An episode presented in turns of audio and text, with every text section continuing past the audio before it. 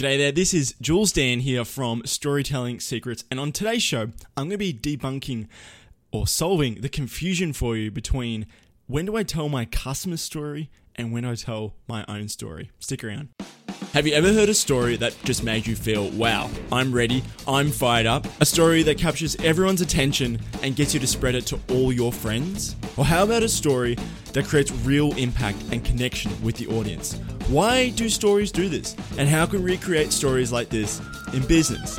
I've been obsessed with figuring these questions out. I've been starting and failing multiple online businesses now for two years, struggling to find an audience I truly wanted to serve.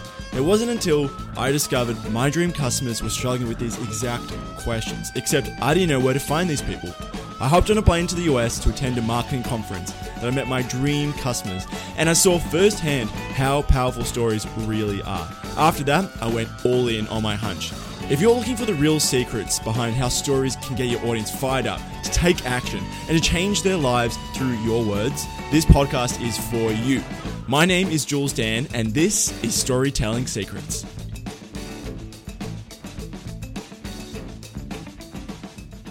Right, we're back for another edition of Storytelling Secrets on a Monday, and I love doing Mondays because it's all about me. no, I'm just kidding.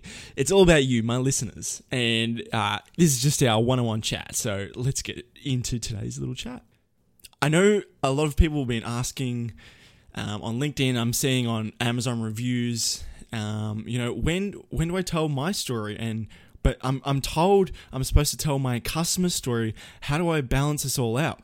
And it's a really good. And I want to get to this uh, a little bit further down, but you know, slice of life, slice of life. Here is Julian's uh, little life last week. So last week, uh, it's probably like eight thirty at night.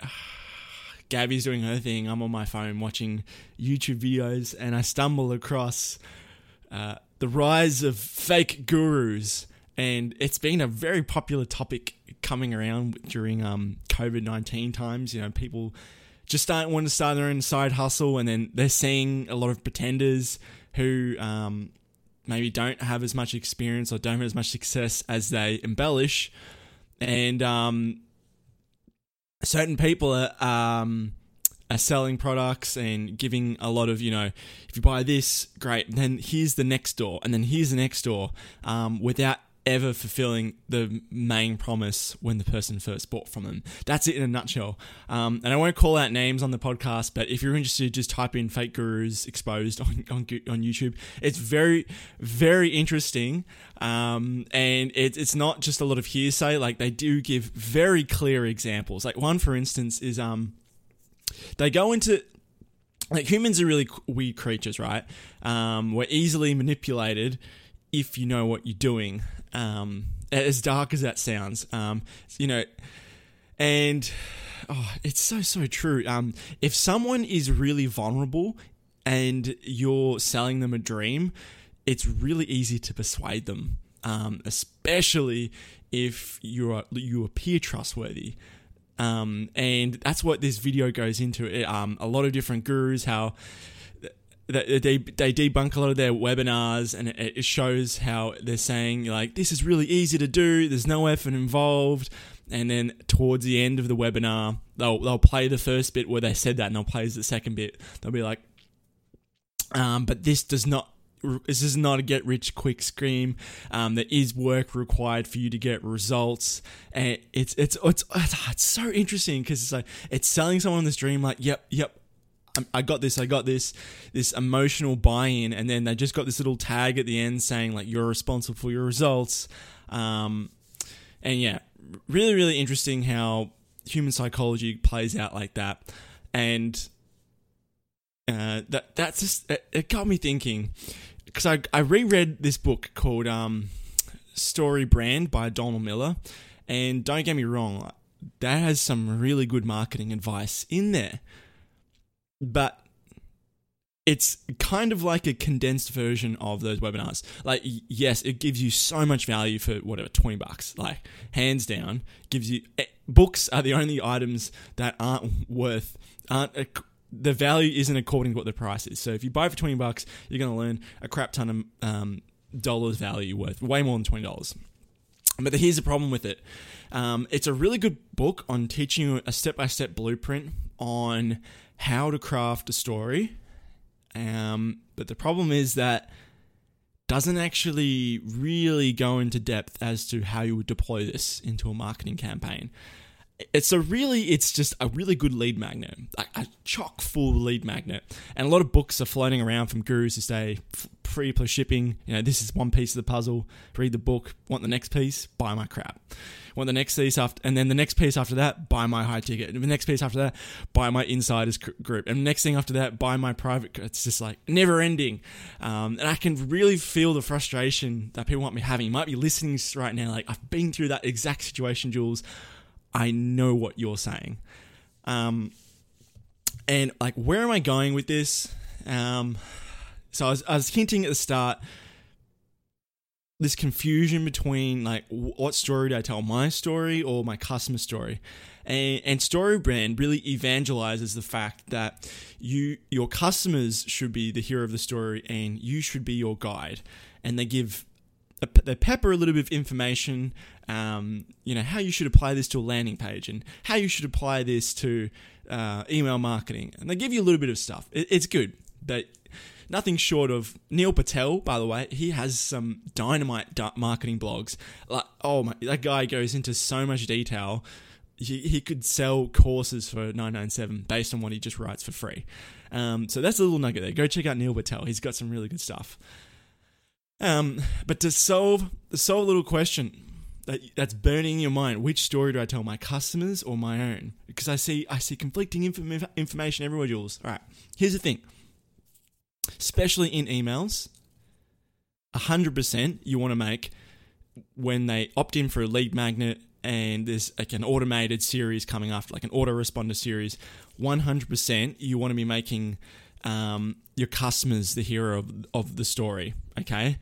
Uh, let me give you a bit of an example. So I just wrote um, this boot camp, uh, basically this follow up series for this uh, boot camp for this private college, and they're selling strategic planning. And not once do we talk, do we have the founder saying how how many years they've been in business and how experienced they are, um, and all the success that his college has had or anything like that. No, it's all about the customer. It's all about the student's perspective um, and the end result. So what what um how how much money like they can expect to get uh, as a job after this, the contacts they make, all these really good benefits that's really focused on the person, the prospect, person reading this. And all these little stories we're making to you know break false beliefs, tell stories about um, still selling a dream because that works and it's legitimate in this case.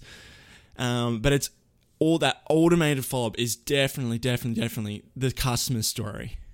Okay and the confusion here is because people will see emails either from their favorite guru or even from me, is uh, they're talking about themselves. And it's just like this disconnect. Like, when do you use your customer story? Didn't didn't Story Brand say make your customer the hero of the story?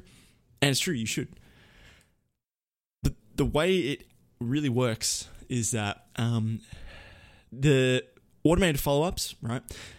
They're your customer uh, false belief breaking, the customer's hero of the journey, and your broadcasts are your mini reality TV show. Broadcast emails are your trust building emails, okay? That's what they build, it's what helps you build a loyal following by people getting to know you.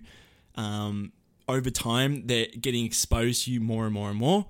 You show more examples of your expertise, and people get to know you at a personal level. So, all around, the broadcast is your relationship building stuff. So the ones where you just impulsively have an idea, go keyboard, and if you do follow my methods, you know, you do your story and then you segue and then you sell. Um, and that, that sprinkles your personality in there. It's got it's slice of your life, just like I've been telling you right now. Um, it has a story that's related to what you're talking about, so it's not just you know rambling about it. just like an open journal of the mind of whoever it is. Like there is a strategic component to it, but you're getting to know the person behind the email list. And uh, so you're typically, you know, they're called indoctrination sequences when someone land, um, opts in for a lead magnet, 5, 10, 20 emails. And it's all about um, the customer, uh, breaking false beliefs. Yeah, sure, you can throw in a few personal stories, but it's mainly customer hero f- focused. Um, and then when they get out of it, is when you start getting those impromptu broadcast emails, very, very um, tailored to the person, the personality that's behind that. And I hope I wanted to clear that um, confusion for anyone else who had that. And yeah, that's it for today's episode. Very simple. I drew, I drew it out, but so you could pick up that lesson. And uh, if you're interested, like I was, in seeing the the psychological persuasion tactics that um, some marketers use to win over really vulnerable people and how you can maybe take it take advantage of yourself so you can do it in an ethical way. Um, you know, an ethical way of doing it is pointing out how you are not those people. For instance, you show the flaws of where those other people have tripped them up before and how this time will be different and how you how you help people along the way show that to be different using case studies examples and whatnot and not being all hypey and uh, all that sort of. Uh, I know, there's a room, there's a time and a place for hype, but um, if you watch that video, you will see exactly what I mean. So to wrap up today's episode, when do you use your customer story in the automated follow up? When do you use your own stories? You want to try and use that inside of the broadcast emails. That's it for today's episode. I'm gonna okay, so Thursday, get excited because I'm gonna have an Instagram marketing expert come on. So he's gonna teach us everything about um, ads the captions, the photos, all everything to do with growing your Instagram and uh, generating leads using stories. So stay uh, stay tuned for Thursday's show, and I'm going to see you around then. Thanks a lot.